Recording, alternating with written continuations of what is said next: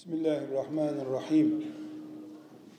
Elhamdülillah ve salatu ve selamu ala Resulillah. Aziz dostlar, değerli kardeşler. Eğer Allah'ın cennetine gitmeyi gaye edinmiş insanlar olarak bu topraklarda yaşıyorsak bu sonunda cennete girmeyi arzulayan kimliğimiz, heyecanımız kesinlikle uygun şartlarda olursa biz cennet özlüyoruz, bekliyoruz diyebiliriz. Buraya gelmeden önce bana mantarhane gösterdiler. Mantarhaneyi bu kadar düz dağların, ovaların olduğu yerde köhne, karanlık, rutubetli bir yerde zannetmezdim ben. Ama mantarın kaderi rutubetli, köhne bir yerde büyümektir. Düz ovalara çıkarırsan mantar olmuyor, ot oluyor. Cennetin de kendine göre zemini var, şartı var, rutubeti var. Bir el yağda, öbür el balda, sonu da cennet peygamberlere bile nasip olmadı. Biz elhamdülillah Müslümanız. Rabbimizin bizi cennete davet ettiğini duyduk. Cennete de gitmek istiyoruz. Ama her isteyen sonunda cennete gitmiyor.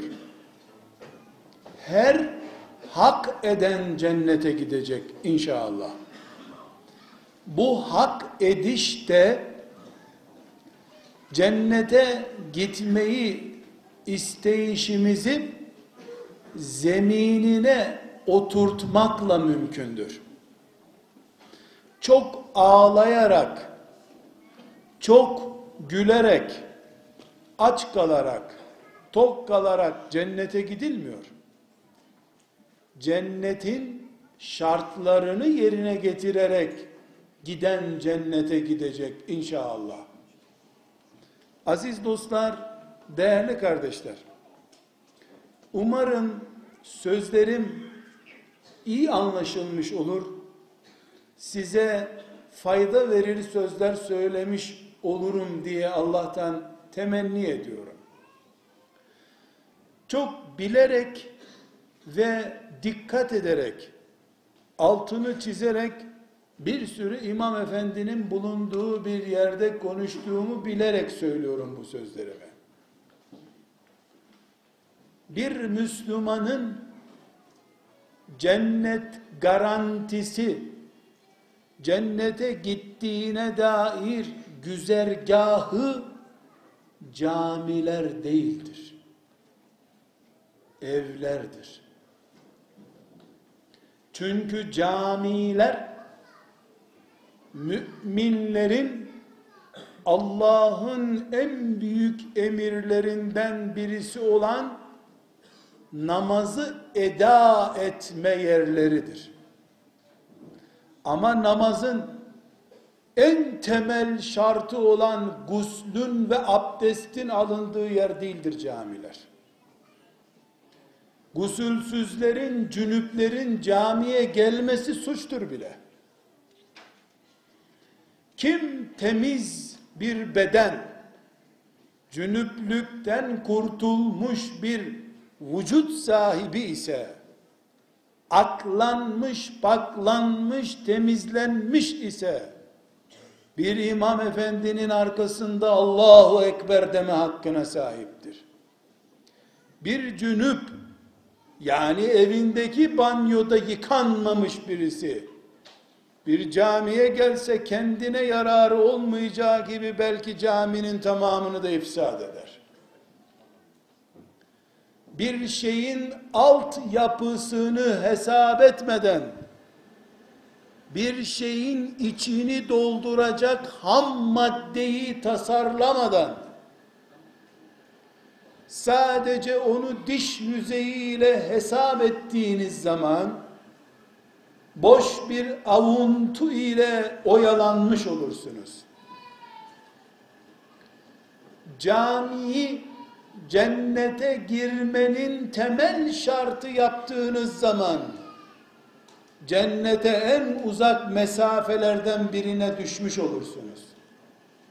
Değil cami, değil cami, camilerin tamamının yönünün bulunduğu Kabe'nin duvarlarının dibinde doğup büyümüş olan Ebu Cehil cünüp olduğu için cehenneme gitti. Ancak bir annenin tertemiz yıkadığı eşinin iffetini teminat altına aldığı insanların doldurduğu camilere Allah için ibadet eden müminlerin bulunduğu ma'bet denebilir. Cünüpler turist olarak bile camiye girme hakkına sahip değildirler ki onlar murdardırlar, girmesinler Allah buyuruyor. Müşrik çünkü. Eğer cami taharet görmüş, yüreği Allah'a bağlanmış insanların yeri ise ki öyledir, camilerde imamlar kimseye banyo yaptırmıyorlar. Camiler iffetli insanların yeridir ama imamlar iffet teminat müdürlüğü değildir. Namuslu müminler hanımları tarafından namus garantisi altına alırlar. Cami imamları, müezzinleri, onların müftüleri, İmam-ı Azam, imamlar, müştehitler, kimsenin namus garantisi olan belge veremezler kimseye. Bunun için diyoruz ki bizim cennete giden güzergahımız camiler değildir. Şimdi camiler cennete giderken son yolculuk törenimiz olan cenaze namazlarımızın kılındığı yerdir sadece. Asıl cennet tapularımızı evlerimizden alacağız. Bizi Müslüman analar doğuracak. Müslüman babalar evimizde kulağımıza ezan okuyacak Allah'tan korkan kadınlar bizim namusumuz olacaklar. Allah bilen, peygamber bilen erkekler de Allah'ın emaneti diye kadınlarına sahip çıkacaklar. Biz camiye girmeyi, orada secde etmeyi hak eden müminler olacağız cami işe yarayacak. Cami böyle doldurulur. Bunun dışında İstanbul'un Salatin camilerini her gün her gün namaz kılandan fazla ziyaretçi dolduruyor. Ama camiler ihya olmuyor. Hiçbir işe yaramıyor. Çünkü camiye içi dolmamış, yüreği Allah'a salınmamış insanlar girdiği zaman onlar camiye ziyaretçi olarak sadece girmiş olurlar. Camiler müze değildir. Ziyaret edilmekle ihya edilmiş, imar edilmiş olmazlar hiçbir zaman. Bunun için camilerimizin içini dolduracak olan evlerden çıkıp gelen müminlerdir diyoruz. Yani caminin ham maddesi evlerdir. Bu sebeple şeytan bizim ezeli düşmanımız, babamızı cennetten kovduran en büyük düşmanımız olan şeytan ki akılsız, hesapsız, başıboş biri değildir. Planlı, güçlü, hesaplı, ruhsatlı biridir. İnsanların camiye gelip gelmemelerinden önce onları evlerinde çökertmenin daha iyi olacağını bütün Müslümanlardan daha iyi biliyor. Biliyor ki peygamber bile olsan peygamber bile olsan miraca çıkmış Muhammed aleyhisselam bile olsan ve senin en büyük dava arkadaşın olan Ebu Bekir'in kızı da hanımın olsa mescidin duvarına bitişik bir oda senin evin bile olsa Cebrail sabah akşam o eve yüz defa girip çıkan bir ev bile olsa huzur bulamazsan ailende sana Cebrail'in geldiği mescit bile dar gelir o zaman. Bunu bildiği için şeytan böyle bildiği için gitmeyin camiye demeye ihtiyaç kalmadan huzurunuz olmayan evlerde yaşayın diyor. Müminler bu olayın anlatıldığı Tahrim suresini Kur'an'dan okumadıkları için bu surede Allah ne anlatıyor bunu bilmedikleri için evlerinin kıymetini bilemediler de camilerde huzur aradılar.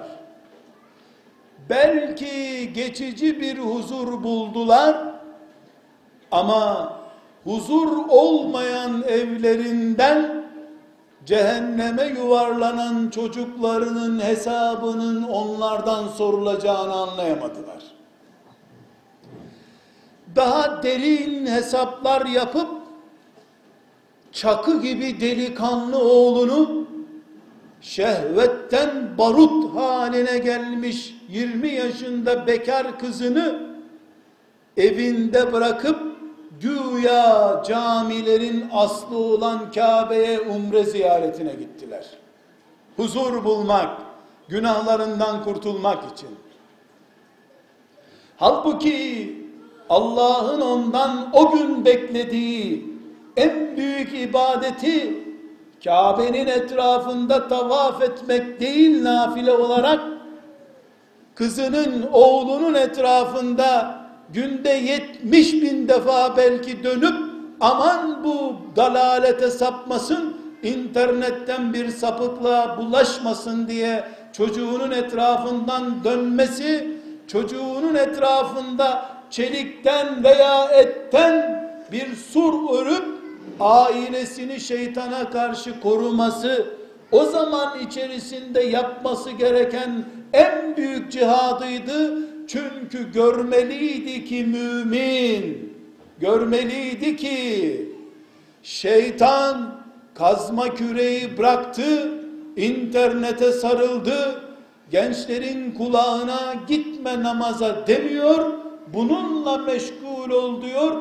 O internetle çocuğu medyanın filan organı ile meşgul ettiği günde zaten o çocuk sıkışınca bile tuvalete gitmeyecek kadar o kablosuz cihazın önünde ya da elindeki telefonun önünde helak olup gittiği için camiye gitme demesine bile gerek kalmıyor gençlere.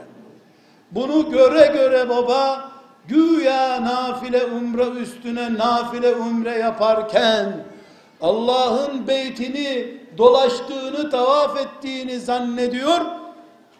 Halbuki o Beytullah'ın etrafında dönerken kıyamet günü hesabını vereceği çocukları da kabloyla, kablosuz haliyle internet etrafında tavaf ediyorlar. Demek ki değil bizim mahallemizdeki kerpiç duvarlı cami, Kabe'nin bile, camilerin camisi olan Kabe'nin bile içini dolduramadığın zaman etrafında tavaf edilmesinin bir anlamı olmayabilir. Asıl gayen ne? Ne yapıyorsun? Bu sebeple aziz dostlarım başta tekrar tekrar vurguladığım bir şeyi şimdi de söyleyeceğim. Bilerek ve sesimi bilinçli bir şekilde yükselterek diyorum ki bu asırdaki şeytanın savaşı artık camilere gitmeyin şeklinde değildir. Dereyi başından kurutmak istiyor. Derenin başı da evlerdir. Çünkü ezan okununca göklerden melek inip cemaat olmuyorlar. Evlerin basamaklarından çıkıp insanlar camiye gidecekler. Evlerimiz camileşmediği sürece her bir mümin kendisini imam, müezzin, Resulullah sallallahu aleyhi ve sellemin namazının görevlisi olarak görmediği sürece mahallemizde bir kişinin namaz kıldırıyor olması ihtiyarlarında her gün gidip arkasında sabah namazı kılıyor olmaları ailemizin Müslüman olduğunun belgesi olmak için yetmiyor. Bu bizim ne yaparsak yapalım şeytana karşı savaşımızın galibiyetle bizim galibiyetimizle sonuçlanması için yeterli olmuyor demek ki. Artık savaş değişti. Tank da kalktı, uçak da kalktı, uçak savarda kalktı. Yüzlerce bombayla bir şehri yıkmak yerine bir spiker, bir tiyatro, tiyatrocuyla milyonlarca evi, o evlerdeki milyonlarca insanı kulu ve kölesi gibi süründürebiliyorsa şeytan, Almanya'dan Hitler'in gelip bir yeri bombalamasına gerek kalmadı demektir. Çünkü evlerde eskiden saat başı ajans olurdu. Şimdi dakika başı artık telefonundan, saatinden, bilgisayarından, televizyonundan her şey mümini gözüyle, kulağıyla, cebiyle esir almış durumdadır. Bu da bize şunu öğretmeli. Savaş camilerde yapılmıyor. Nerede yapılıyor? Evlerde yapılıyor. O zaman biz savaş meydanında savaşmak zorundayız şeytanla. O bizim evimizde savaşını yapıyor. Biz de başka yerde ona atış yapıyoruz. O çocuğumuzu kucağına almış gıdıklıyor. Çok dikkatinizi istirham ediyorum. Kucağında çocuğu gıdıklıyor.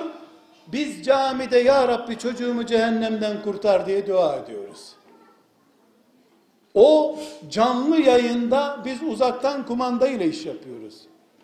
Evet, mümin Rabbine dua eder. çocuğumu cehennemden kurtar diye. Ama çocuğunu bir defa şeytanın kucağından al. Ondan sonra kendi kucağındayken çocuk bunu cehenneme attırma ya Rabbi de. Ben camide şeytana lanetler yağdırırken şeytan kıs kıs gülüp kızımı ve oğlumu eşimi evde avucunun ortasında istediği gibi oynattırıyor maymun gibi oynattırıyor ben camide Allah kurtarsın diye dualar ediyorum duam çok da kabul olsun diye umreden de duaya devam o da sen umreye gittin aman Allah kabul etsin çok kal baba diye senin olmadığın yerde ara sıra seninle nasıl olsa internet üzerinden de görüşür. El keyfim ver keyfim sen internetten devam. Sen de Kabe'den devam. Ama dua, dua.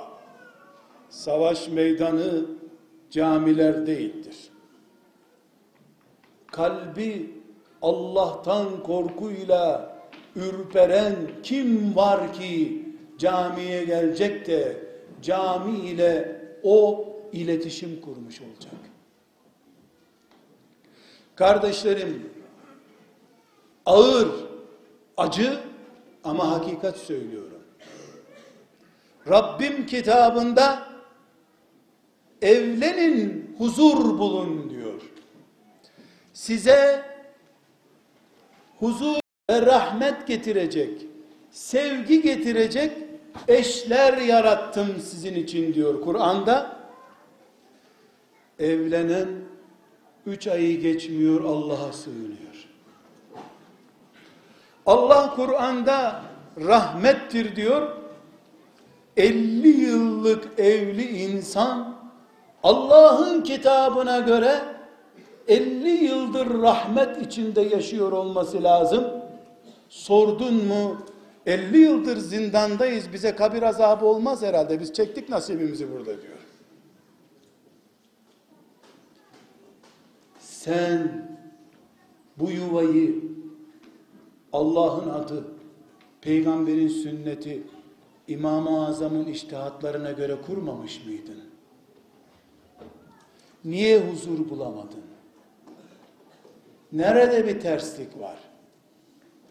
Kardeşler, terslik şurada. Biz savaşı olduğu yerde değil, zannettiğimiz yerde yapıyoruz. Şeytan çocuğunu alıp yüzüne gözüne yumruk vuruyor. Sen evden 500 metre ötede camide veya başka bir yerde şeytana uzaktan yumruk vuruyorsun. Allah belanı versin lanetli bırak çocuğumu diyorsun. O gözüne vuruyor senin çocuğunun kucağında çünkü. Sen camiden uzaktan yumruk vurmaya çalışıyorsun. Böyle kavga olur mu? Bunun galibi belli. O zaman gerçeği anlayacağız. Minaresi olmayan camilerimizdir evlerimiz bizim. Bakmayın minare dikmediğimize çatılarına. O evlerdeki takva hayatımız camileri dolduracak veya camileri kalabalık haline getirecek. Önce erkekler ve kadınlar olarak şeytanın değiştirdiği bu taktiği anlayalım. Şeytan bizi evde nakavt etmeye çalışıyor. Bunu bilelim. Bu demek değildir ki hiç evden çıkmayalım. Evden çıkalım. Belki umreye de gidelim. Ama planlarımız ev üzerinden yürüsün. Hesap kitabımız ev üzerinden yürüsün. Mesela senin kasabanda İmam Hatip Lisesi açıldı. İmam Hatip Ortaokulu açıldı. Bundan sonra elhamdülillah İmam-ı Azam olmasa da Ebu Yusuf kadar ulema yetişir burada herhalde diye avunma sakın. Sakın avunma. Çünkü İmam Hatip Lisesi veya Kur'an kursu nesil yetiştirmez. Nesli ana yetiştirir. Evet, anayı da Kur'an kursu ve imam hatip yetiştirir. Ama ona sadece program yapar, hayata sürer onu Kur'an kursu. O programı yine sen uygulayacaksın. Her şey yine evde dönecek. Bizim medresemiz, okulumuz, camimiz, vakfımız, savaş meydanımız, cennetimiz, yuvalarımızdır. İmamımız, büyüğümüz, alimimiz, cihat liderimiz de hanımlarımızdır. Bir ümmet kadınlarının takvası kadar takva olurlar.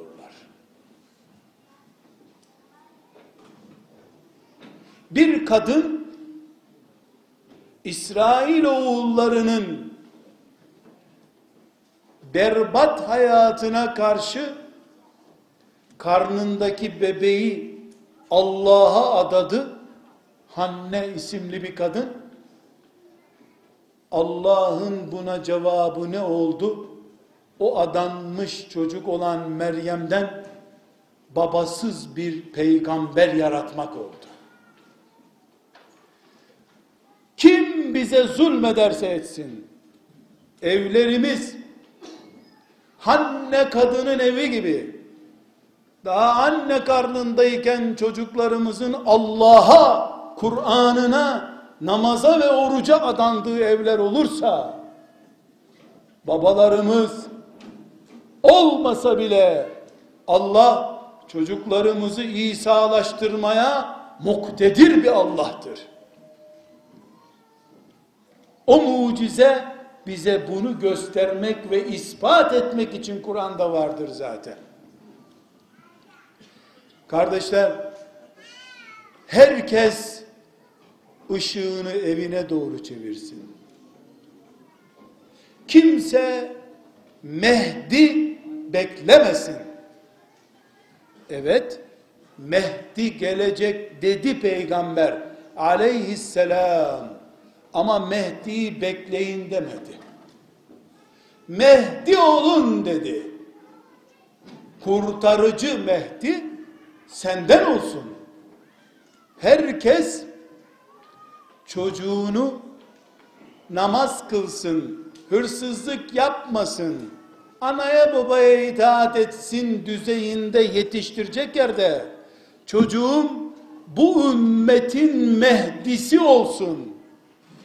Benim yuvam bu ümmetin kurtarıcısının çıktığı yuva olsun diye Hanne kadın gibi gayret gösteren bir aile sahibi olsak birimiz beşimiz böyle yapsa göklerdeki bütün rahmeti yeryüzüne indiririz Allah'ın izniyle. Can kurtaracak kadar değil, canlar kurtarıp yaşatacak kadar büyük bir acil servis olmak üzere hepimizin evi en hareketli merkez haline gelmelidir. İmama güvenme, müezzine güvenme, Kur'an hocasına güvenme. Sen annesin, annesin, annesin, babasın, babasın, babasın. Senin tükürüğün bile şifadır. Senin nefesin bile hocanın saatlerce öğretmesinden daha müessirdir. Evlerimizin kıymetini bilelim. Ben demiyorum. Resulullah diyor aleyhissalatu vesselam. Şu anlattığın kötü zamanlar bir gün başımıza gelirse bize ne tavsiye edersin ya Resulallah diye sorduklarında ne buyurmuş? öyle bir zamana rastlarsan geçmiş hatalarına istiğfar et. Sürekli Allah de ve evinin kıymetini bil. Demek ki günah tufanının bulut gibi memleketimizi ve bütün dünyayı kuşattığı bir zamanda günahlarımıza istiğfar edeceğiz ki Allah dönüş yaptığımızı görecek. Hep Allah diyen mantık sahibi olacağız ve büyük büyük camiler mi yapacağız? Hayır. فَلْيَسَعْكَ beytuke evinin kıymetini bil. Fitne zamanında sokakların kontrolden çıktığı zamanda evinin kıymetini bil. Diyor Resulullah sallallahu aleyhi ve sellem. Demek ki kardeşler bizi peygamber aleyhisselam evlerimize davet ediyor. Evinize dönün diyor. Nitekim Firavun da Musa aleyhisselamı ve Harun aleyhisselamı dar boğaz edip de biz yapamıyoruz ya Rabbi bitti bu adamla uğraşamıyoruz deyince Allah Teala'ya böyle yalvarınca Kur'an-ı Kerim ne demiş Musa Aleyhisselam'a onu haber veriyor. Madem ki hakim olamıyorsunuz sokaklara, Firavun her şeyi ezip geçiyor. Ey Musa, ey Harun, evlerinize dönün o zaman. Evlerinizi kıble edinin. Herkes evinin kıymetini bilsin. Çünkü dostlar, Yahudi veya başka bir zalim, medya veya başka bir şer, dünyanın her yerini istila edebilir. Ama kapısı kapatılmış bir evden giremez. Allah'ın huzurunda tek yürek olmuş karı kocanın arasına girebilecek bir şey yoktur. Bir annenin yavrum sesini kesebilecek hiçbir güç yoktur kainatta Allah'tan başka. Bunun için şeytan önce önce aileyi dağıtayım gerisi kendiliğinden dağılır buyuruyor. Çünkü caminin ham maddesi aile. Ahlakın özü aile. Terbiyenin aslı aile. Gitti mi aile? Her şey gitti. Kardeşler, bu gerçeği anladıktan sonra, yani evlerimizden başka dönecek yerimiz yoktur. Bunu anladıktan sonra, peki evlerimize nasıl döneceğiz? Bunu da konuşmamız lazım. İnandık, camiler bizim mabedimiz, günde beş defa, gerekiyorsa on defa camilere dolacağız, ama cünüplükten kurtulmak ancak evde mümkün. Temiz yürek ancak evde mümkün. Aksi takdirde namaz kılan faizci olarak Allah'ın defterine yazılırsın. Bir şey değişmez. Kıyamet günü şeytanın çarptığı adamlar olarak dirildikten sonra camiye gitsen ne olacak? Gitmesen ne olacak?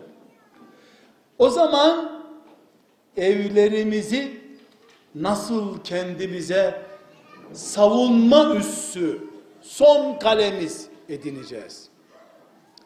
Bir, bir, ev sayımızı çoğaltacağız. Bu ne demek? Gençlerimiz haramla yüzleşmeden, yabancı bir el ona tutmadan gençlerimizi evlendireceğiz. Okul okusun okumasın, askerlik yapsın yapmasın, iş bulsun bulmasın. Namusu elinden gittikten sonra ki namus kadın ve erkek için geçerli bir kavramdır. Kadına namusluk, namussuzluk deniyor da erkeğe niye namusluk veya namussuzluk denmiyor? Bu ahlaksızlıksa erkeğin de suçu kirlenmeden çocuklarımız tertemizken ağızları süt kokarken o süt kokan ağızlarını mayalayarak bir Meryem doğurmaları için fedakarlık yapıp tarlalarımızı, bağlarımızı satacağız. Bir iffetli aile kurulsun diye. Bu cihat işte. Şeytan sana 50 defa diyecek daha ağzı süt kokuyor. Bu kadın idare edemez. Devlet de öbür taraftan 20 yaşındaki çocukları milletvekili yapacak. 500'ü bir araya gelecek. 75 milyon ülkeyi idare edecekler. 25 yaşında Ulubatlı'nın mızrağı kadar delikanlı bir kadın idare edemez ama. Tabi bir kadın idare edemez. 20 tanesi internetten onunla bağlantı halinde. Bir kadın idare edebilir mi o? Nasıl aralarını bulacak onların? Bir kadın idare edemez dediğin çocuğun Facebook hesabına gir bak kaç tanesini idare ediyor birbirine kırdırmadan. Bir kadın idare edemez değil mi? Bu parola şeytan parolası değil midir? Hangi tuzağını bekliyorduk ki şeytanın? Dur ve Allah'tan kork. Kaç yaşında evlendin? Babanın öküzü bile yoktu tarlayı sürmek için. Seni 18 yaşında evlendirdiler filancanın kızı köyden gitmesin diye. Nasıl yaşadınız 7-8 çocuğunuz oldu? Niye açtan ölmediniz? Dünyada seferberlik vardı üstelik. Kıtlık vardı. Ekmek karne ileydi. Buğday yoktu Anadolu'da. Niye acından ölmedin sen? Şimdi gıdanın hafif morarmışını yemiyor çocuklar. Ambalajlı olmayan şeyi yemiyorlar. Çocuklar balı bile beğenip yemiyorlar ambalajlı değil diye.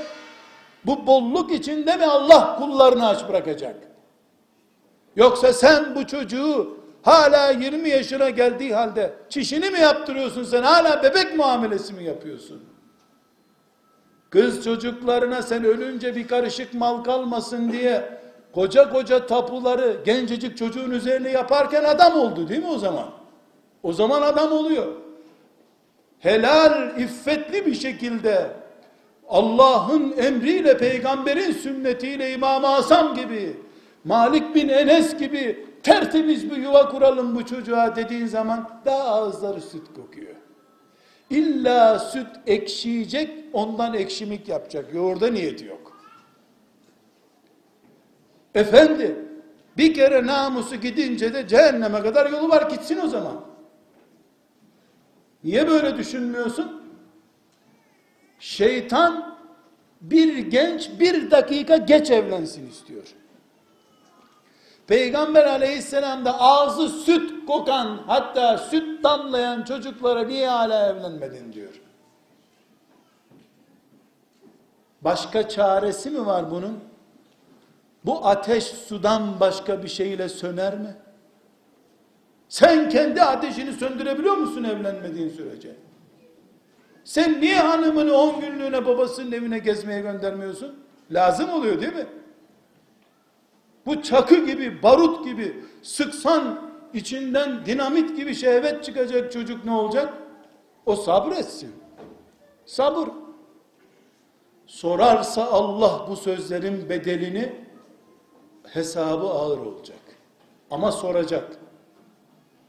Bu iffetsizlik, ahlaksızlık, çıplaklık, teberruç, çılgınlık ümmeti Muhammed'in tarihinde değil, insanlık tarihinde Lut aleyhisselam zamanında bile görülmemiş olan bu büyük rezillik fırtınasını nereden çıkardı şeytan? Nasıl altımızı oymuş da haberimiz olmamış bizim.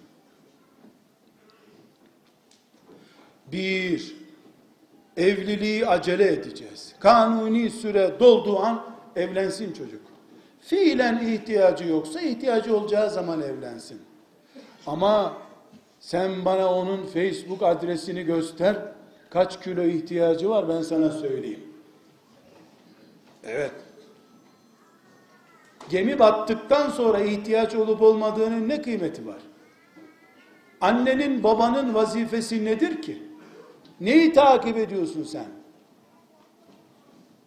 Çocuklarımızın geciken evlilikleri namusumuz açısından tehlikedir. Geç basılmış fren gibidir.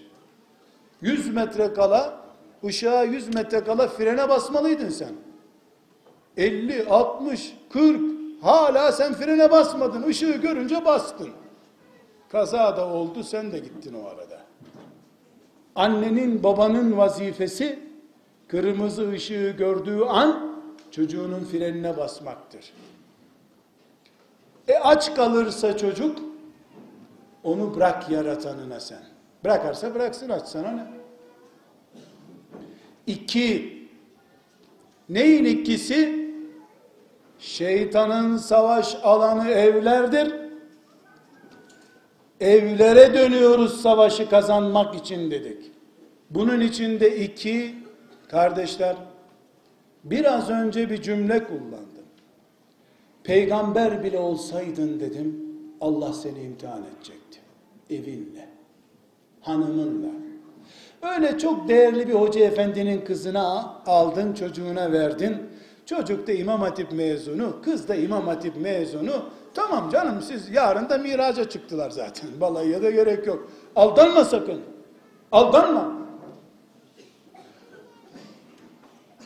Peygamber aleyhisselamın elinde büyümüş, onun saçlarını okşayarak büyüttüğü delikanlıyı, Resulullah'ın önünde beyat etmiş kadınla evlendirdi. Üç ay sonra kıyamet koptu ayrıldılar. Kur'an'da ayet bu.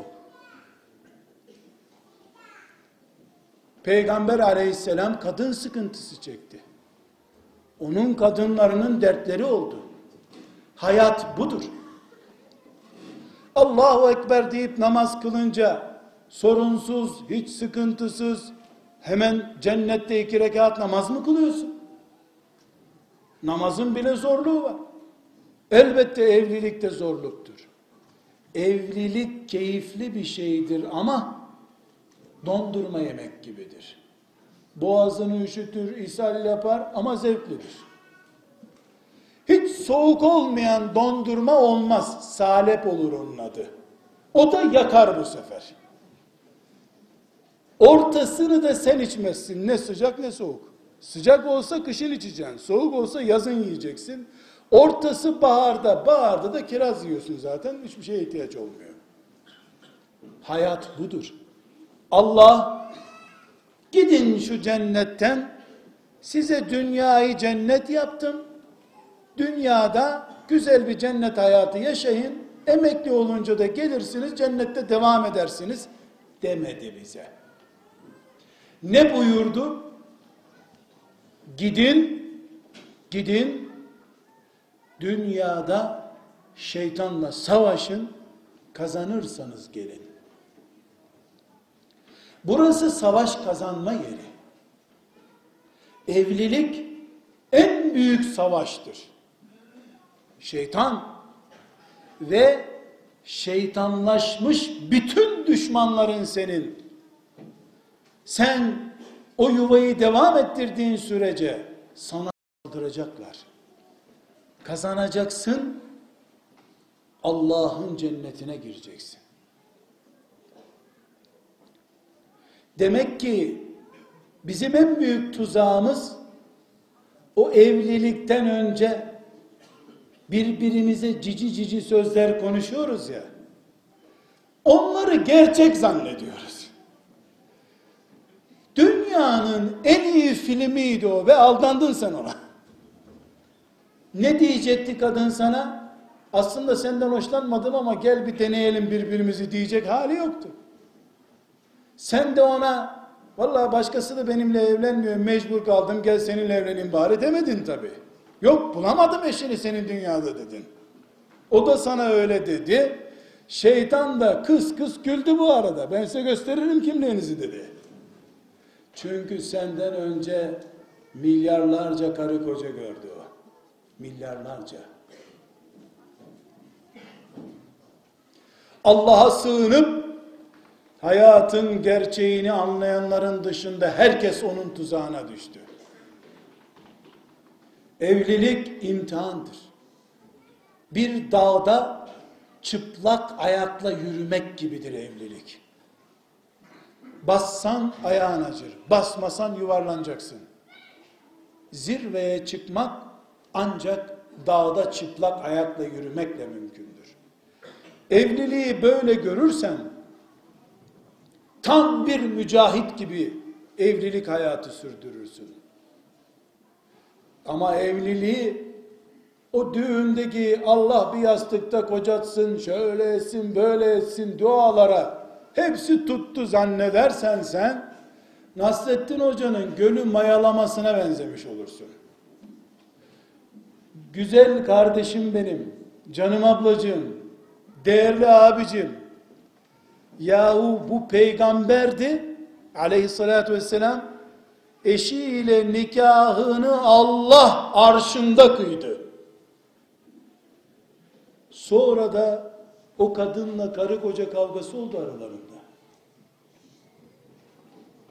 Ama peygamberim benim delikanlılık yapmadı. İnsanlık yaptı. Bir şey olmamış gibi davrandı.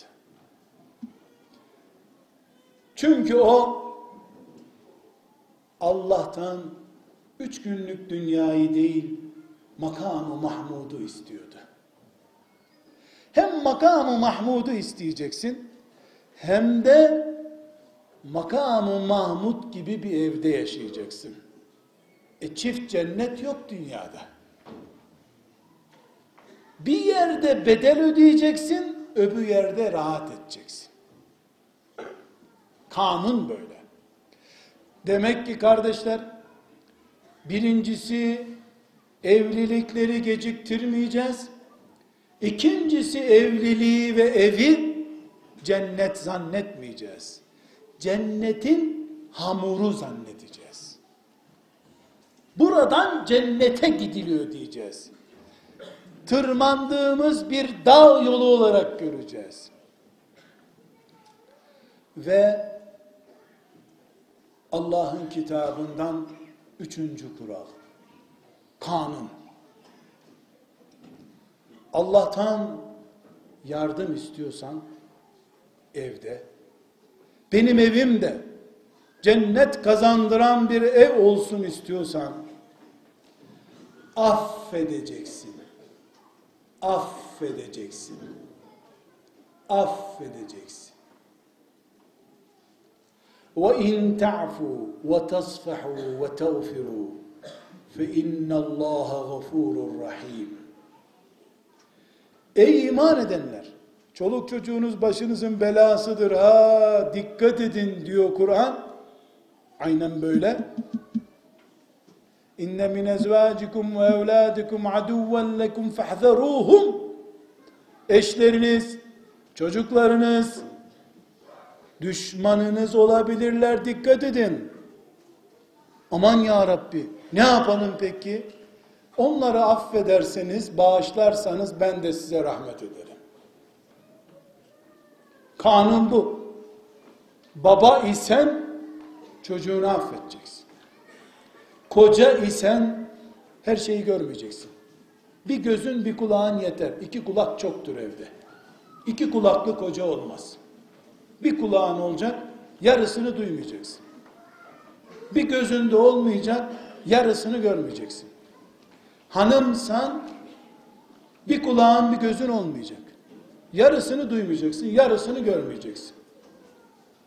Çift elin olsun, çift ayağın olsun, çift gönlün, üç, dört, beş gönlün olsun ama iki gözün olmasın. Çok görürsen şeytan alerji yapar sende. Çok duyarsan kulak vızıltısından uyuyamazsın. Ara sıra böyle pamuk tıkayacaksın kulağına. Niye? affederseniz yardım ederim size Allah diyor çünkü. Demek ki formülü Allah önümüze koydu. Evler niye çöküyor? Her şey senin istediğin gibi olsun istiyorsun ondan dolayı. Kaç kere dedim diyorsun diye evlerde huzursuzluk oluyor. Evlerin temel formülü çoğu şey yapılmayacak dememiş olacaksın. Alttan almayı bileceksin. Ben de zaten vazgeçmiştim diyeceksin. Eşekten inecektim diyeceksin. Zararı yok. Bu da üç. Dört, evini kurak bırakmayacaksın. Kurak bırakmak ne demek? İlimsiz, cahil bırakmak demektir. Kur'an öğreteceksin. Okumak değil.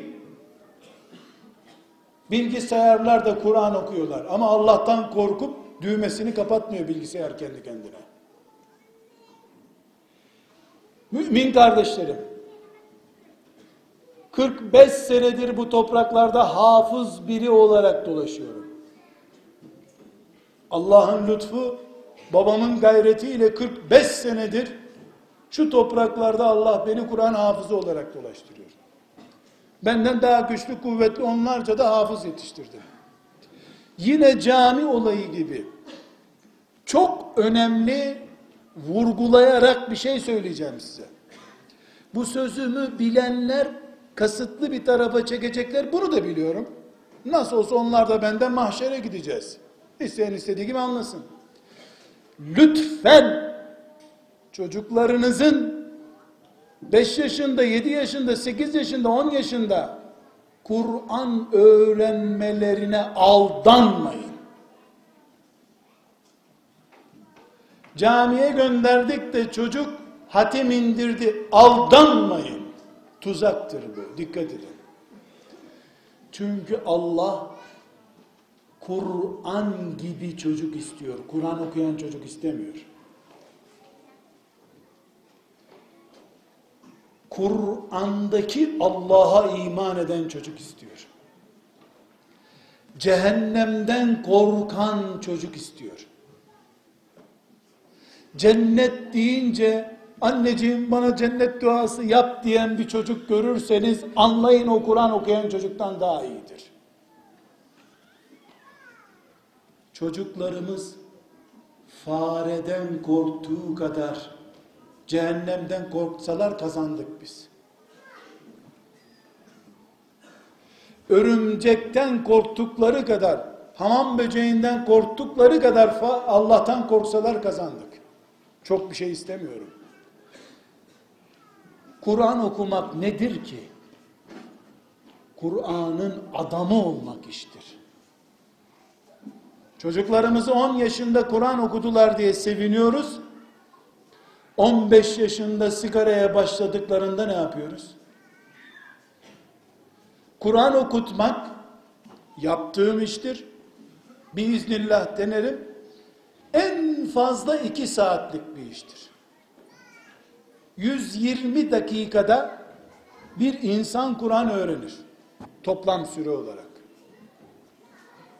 Ama Kur'an'daki Allah'ı anlayan, cennet deyince gözü yaşaran, ben cehennemden korkarım diyen 15 yaşındaki çocuk 120 senede bile yetişmeyebiliyor dikkat ediniz. Farklı iki şeyden söz ediyoruz. Biz ahir zaman ümmetiyiz. Basiretli olmak zorundayız. Bütün fitneler bizim üzerimizde olacak. Kıyamete kadar da biz Allah'a imanın çekirdeğini taşıyacağız. Başımızdan savup gidemeyiz. Çocuk imanın altı şartını sayıyor. Hem de beş yaşında. Maşallah ne alim yetiştirmişiz çocuğu. İmanın şartı kaç? Altı. Aferin oğlum. Çikolata üstüne altı tane çikolatayı hak etti. Peki ey imanın altı şartını sayan çocuk ne olmayı düşünüyorsun? Mühendis veya doktor. Peki hafız olmayı düşünüyor musun? Yok. Niye? İşsiz kalırım. İşsiz kalırım. Oğlum iş ne demek, iş tulumu ne demek biliyor musun? Yok. Ama imanın altı şartını biliyor.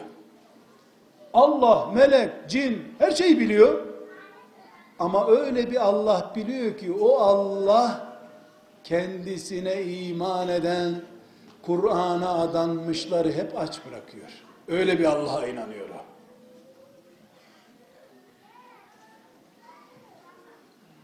Bunu istemiyoruz. Kur'an istiyoruz. Evlerimiz ilimsiz kalmasın dedik. Kur'an öğrenelim, ilmuhal öğrenelim, ailece. Şu kadar bu kadar tefsir öğrenelim, dünya kültürümüz olsun. Ama dizi filmlerimiz olmasın. Onlar ilim değil çünkü. Onlar film. Biz ilim istiyoruz. İlimsiz evimizi yarın birisi gelip şu iman gereksizmiş, bu ayet fazlaymış diyerek bizi berbat edebilir. Kardeşlerim, dostlarım, evlerimizin nasıl badana boyası yapılacağını, mobilyasının nere konacağını tarif etmiyorum şüphesiz. Ama iki şey söyledim. Dedim ki şeytan bu asırdaki bütün taktiklerini ailemizin üzerinden kullanıyor. Aile giderse camiler gitti demektir. Kur'an medreseleri gitti. Bizim okullarımız her şeyimiz gitti demektir. Aile son kalemizdir. Ailesini koruyamayan boş edebiyat yapar. Ailesini koruyan ise hanımıyla, çocuklarıyla kenetlenen ise yeryüzündeki bütün camiler yıkılmış olsa bile o Rabbinin huzuruna mümin olarak gider. Hepimizin evi, ailesi mübarek olsun. Cihadımız, kıblemiz, amelimiz, salih amellerimiz olsun. Allah evlerimizi bütün şerlerden muhafaza buyursun. Velhamdülillahi Rabbil Alemin.